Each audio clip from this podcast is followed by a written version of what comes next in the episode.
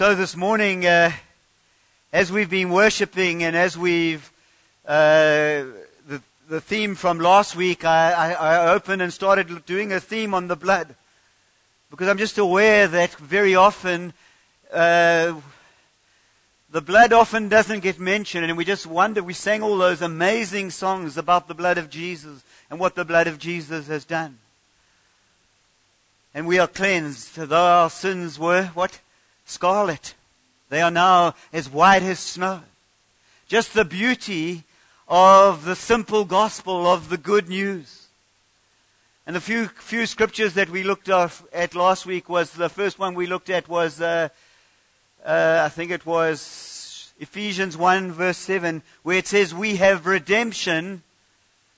How are we redeemed? How have we been purchased? How have we been bought back? We've been redeemed by the blood of the Lamb. The perfect one for the imperfect, the spotless, spotless one for the spotted. When Jesus, when God looks at us, He looks through, through lenses through the lens of the blood of Jesus and he sees us as holy and righteous. So you and I have been purchased. We are no longer our own. The precious blood of Jesus has purchased us. We are no longer our own. I want to emphasize that because when I look at my own life, sometimes it's only about me. It's only about my comfort and my desires and my hopes and all that. And it's not as it should be. It should be about Jesus. Because we've been purchased and we are no longer our own. So we've been forgiven. And then the other scripture from last week, which is a quick summary, is Hebrews 10 verse 19. Because of what the blood has done, you and I have confidence to enter the holiest of holies by the blood of Jesus. And so the blood of Jesus achieves a whole host of things. It achieves redemption. It achieves communion. It, it achieves healing. It protects us. It gives us the victory. We've sung that today. Victory is not in, in Alan Blackman's strength. Victory is in the power and the might of Jesus. In the power of the finished work and what the blood have, has achieved for us. God's heart is eager to reveal the blood of Jesus. There's no redemption without the blood of Jesus. Without the shedding of blood, there is no remission of sin there is no life. So, Holy Spirit, I ask you now that you would teach us, that you would show us the blood. You would, you would show us again what the blood achieved and help us to apply the blood of Jesus to our own lives. That it would, it would transform us as we understand what the, what the blood did. The blood is powerful. It's a strong weapon. Holy Spirit, show us. Show us. Teach us. Teach each one here. Teach us Jesus. Show us Jesus. The Holy Spirit is our teacher. In Genesis, going back to the beginning, and I want to just go to maybe go through a few things. I don't know how long I'm going to get through today, but I want to go back to some of the, the, the early references to blood. So maybe we need to go right back to the Garden of Eden. We need to go back to the creation story. We need to go back and seeing and seeing Adam and Eve walking in this beautiful garden, this place of pleasure where they were created to be, where they were created to live. They were clothed with glory. They walked with God. They were given a few things to do. They were given authority to name the animals. Imagine what fun that must have been, naming the animals.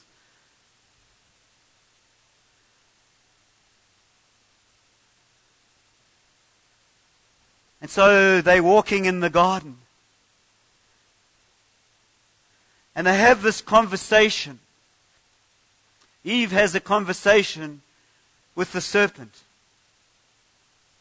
This conversation which derailed humanity, which derailed mankind.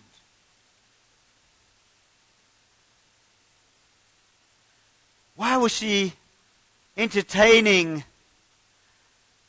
the serpent?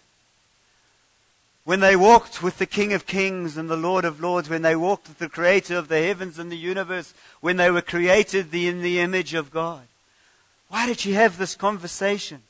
And we see the world in which we live in now, this fallen world in which we live in now, which needed redemption.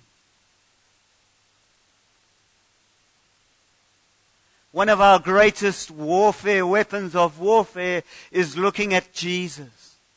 If you want your faith to be increased, if you want to grow in faith, what does it say? Faith comes from what? Hearing the word of God, listening to God, listening to the voice of God in your life. And as I listen to the voice of God in my life, then life will flow. But so often we live we listen to other voices. We listen to strange voices. We listen to voices which are going to try and derail us and hijack us. And so in Genesis 3:13 the Lord said to the woman, "What is this that you have done?" She ate from the tree of the knowledge of good and evil. She ate And God asked, What have you done? And she said, The serpent deceived me and I ate. And then the Lord God said to the serpent, Because you have done this, you are cursed more than all cattle and more than every beast of the field. On your belly you shall go. You shall eat dust all the days of your life. And I will put enmity between you and the woman, and between your seed and her seed. Wow. Right at the beginning, in the fall, and man has fallen, God is looking to redeem. God is looking to, to save. God is sharing the gospel, the good news. And he's saying there'll be a war between your seed and her seed. This is the gospel message. He shall crush your head and you shall bruise his heel speaking of the crushing of Satan. Even though Jesus suffered, he still crushed the devil.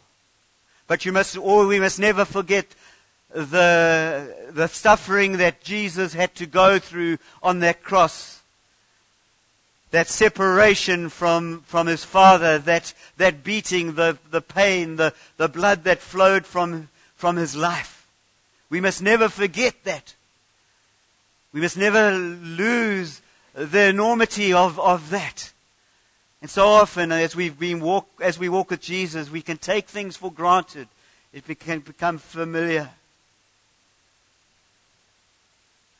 And so we see, unfortunately, we see in verse 16, we see uh, the Lord saying to the woman, He said, I will greatly multiply your sorrow and your conception. In pain you will bring forth children. Your desire shall be for your husband, and he shall rule over you. To Adam he said, Because you have heeded the voice of your wife, and have eaten of the fruit from the tree, cursed is the ground for your sake. In toil you shall eat of it all the days of your life.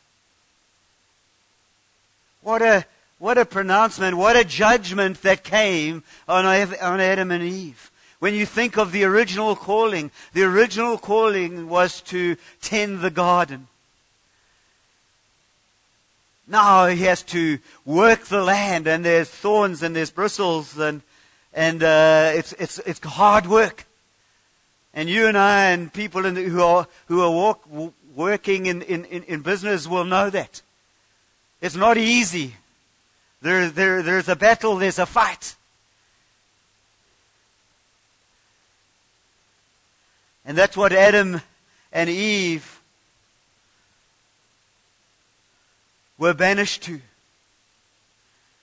To a work, to hard work, to pain, to.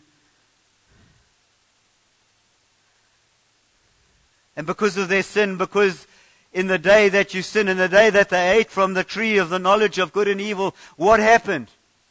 What was declared? That they would die. In that day, on that day, they died. It took, how long did it take for Adam to actually die? 923 years or somewhere in, somewhere in that region. It took him a very long time for the impact of his sin to kill the body. We were never designed for death. God has put eternity in our hearts. We were designed for life. And that's why Jesus had to come, and the final thing that he had to deal with was death. And so Jesus came to restore us to working in a garden, to working in the, in the Garden of Eden. The Garden of Eden means, means pleasure. So it was never meant to be a tough, a tough task. And there were thorns and thistle, thistles. I'll get it. It shall bring forth for you, and you shall eat the herbs of the field. Jesus wore a crown of thorns. It reversed the curse. In verse 19, in the sweat of your brow you shall, you shall eat bread till you return to the ground. For from dust you were taken, and from dust you will return. And Adam called his wife Eve because she was the mother of all the, all the living. Also, Adam and his wife. Also, for Adam and his wife, the Lord God made tunics of skin and clothed them. Immediately after the fall, we see these three things happening. We see redemption. We see Adam was kind of a little bit maybe content to live in the, in the garden without God, and he actually tried to hide from God. They tried to hide. But God was not content with that. God had created humanity, you and I, to dwell with us. Isn't that a beautiful thought? And He wasn't going to let anything get in the way of that. He wasn't going to let our sin get in the way of that. And so He provides a lamb God wanted to redeem Adam and Eve right from the beginning, right from the beginning of the fall. And so the gospel was preached. The seed of the woman will crush the seed of the enemy. Through the life of Jesus, his death, his burial, his, erection, his resurrection, resurrection, ascension, and return, he crushed the head of the evil one, of Satan. Isn't that an amazing story? Isn't that a beautiful story? Don't, don't you and I, I'm getting, I'm, as I'm sharing this, I'm always preaching to myself. I'm getting excited about what God has done for us. And right there and then he, enter, he, he introduces the power of the blood. What does he do? He clothes them with what? With animal skin. With animal skin.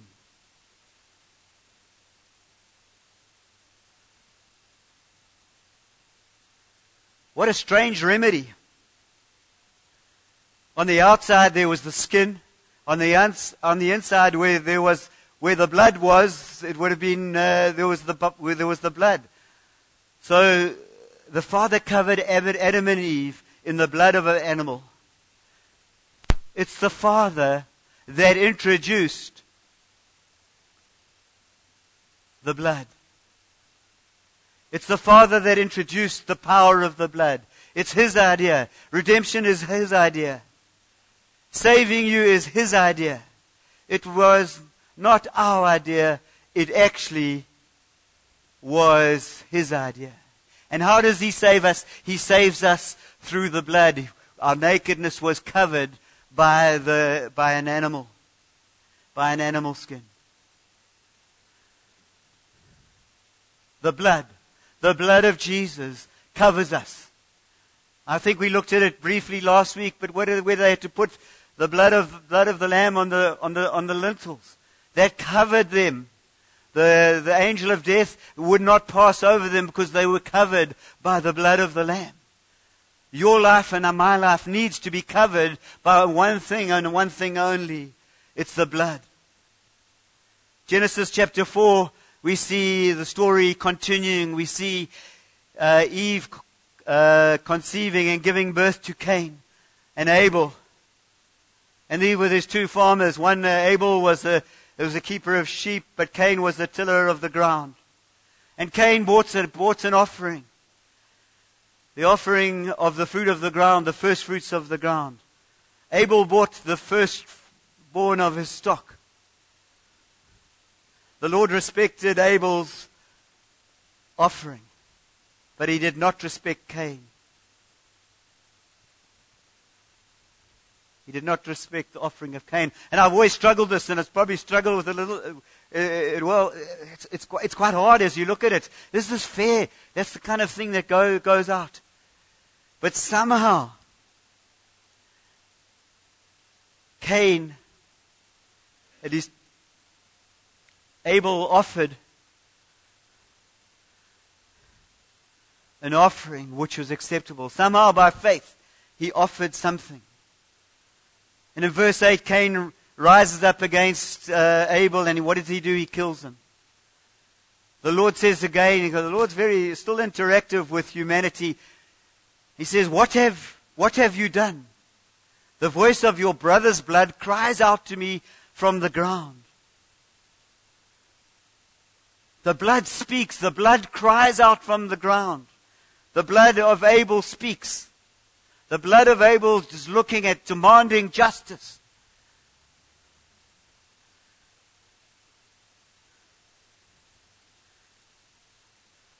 But there we have a blood, we have some blood which speaks a better word.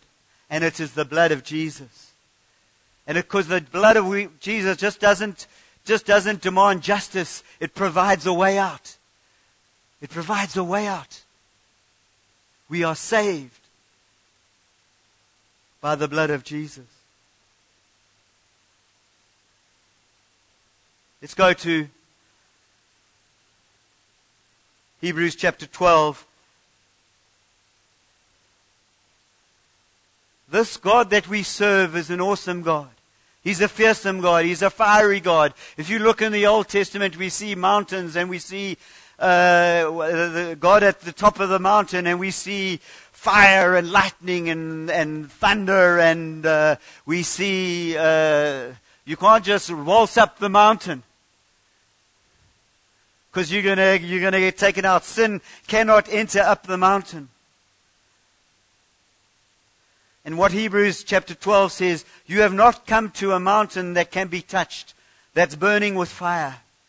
Talking about here the difference between the old covenant and the new covenant to darkness, to gloom, and to storm. Speaking of what Moses touched, Moses went up to a trumpet blast, to such a voice speaking words that those who heard it begged that no further word be spoken to them. This is, refers to what happened uh, when, the, when, the, when the guys were at the foot of Sinai. And the, we were all called to go up the mountain. With all of us, we were all called to be priests.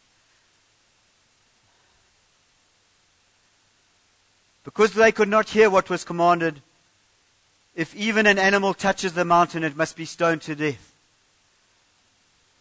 This is the word of God. If an animal touches the mountain, it must be stoned to death. Why? Why? Because he's a holy God. And you cannot come into the presence of God without the shedding of blood, without being washed in the blood, without being cleansed. And you and I, you and I here today, you and I, we can do that. We can enter the presence of God because of the finished blood of Jesus.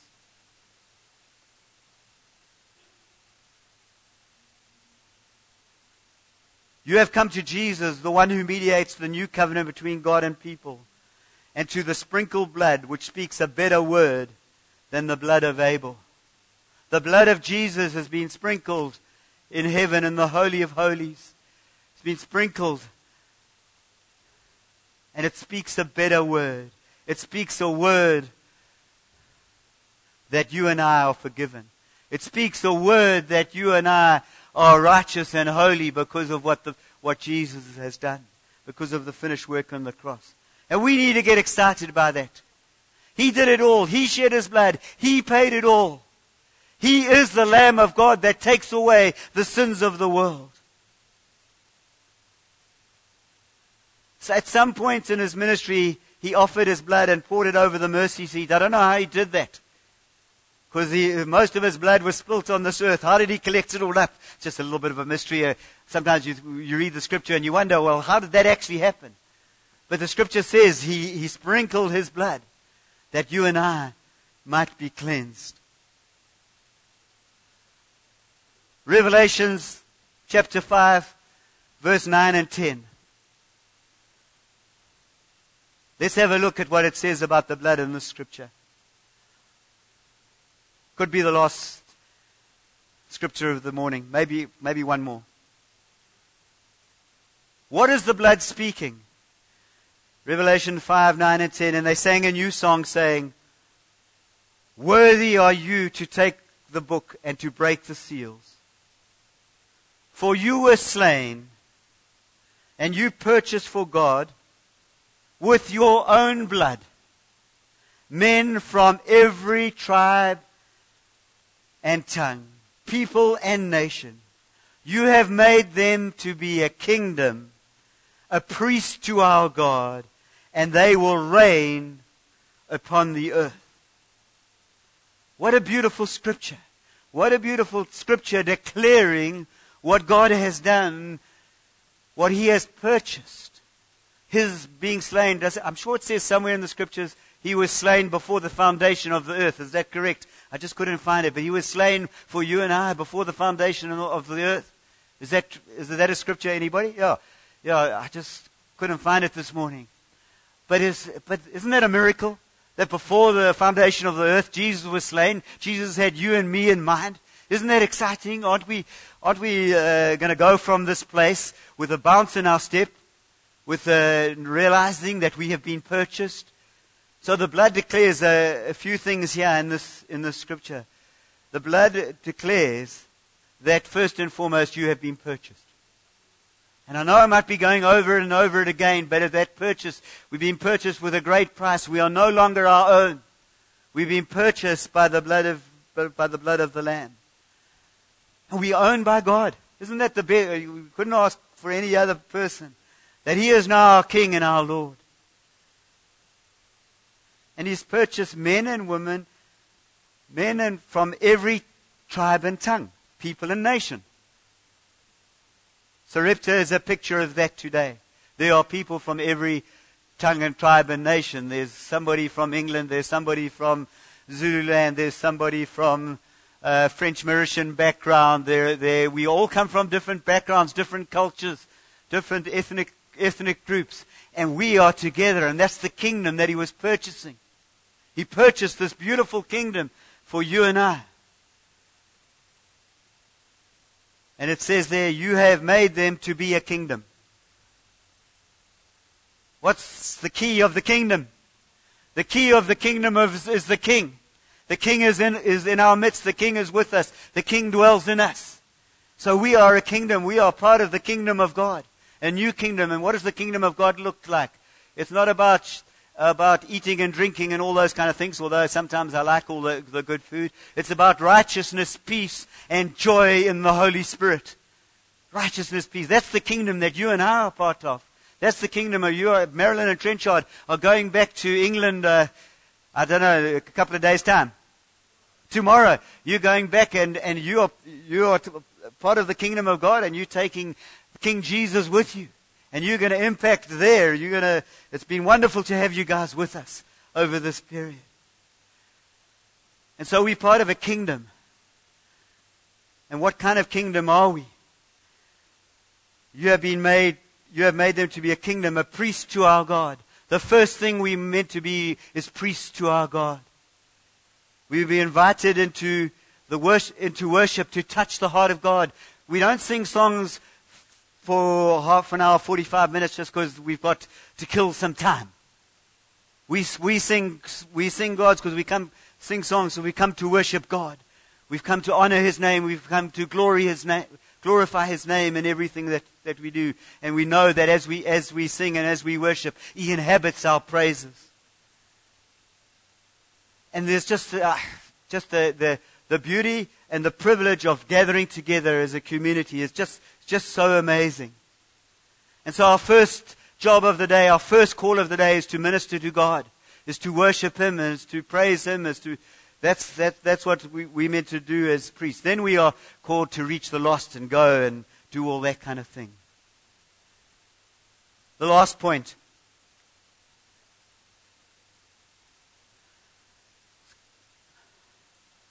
And they will reign upon the earth.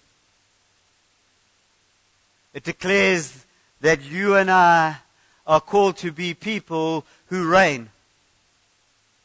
And it's given us why we can reign because of the, the lamb that was slain, because of the purchased blood, because now we're part of a kingdom, because he's made us priests unto him. And so we are now called to reign in this life. And to apply the blood and to apply what we've learned today to reigning and, and walking and living in uh, wherever you go to work. Some of us, some people here go to work in Umhlanga. Some people work in New Germany. Some people work uh, just down the road. Wherever it is, we are called to reign with Him and we are called to rule with Him and we are called to bring Jesus into those situations. We're called to bring the power of Jesus. So we are called to reign. We are no longer slaves to sin. We are called to be slaves unto righteousness because of what the blood has, has, has achieved. So you and I are called this week to walk in righteousness, to walk in holiness, to walk in forgiveness, to walk in uh, whatever, whatever you need in that situation, to walk in kindness. Just to be kind this week. That's what we're called to do. And it's all been done for us. It's all been done on the cross. And so, Lord, I thank you. I thank you for the blood. I pray, Holy Spirit, that as this week unfolds, that you would help us to apply the blood to every situation that we find ourselves.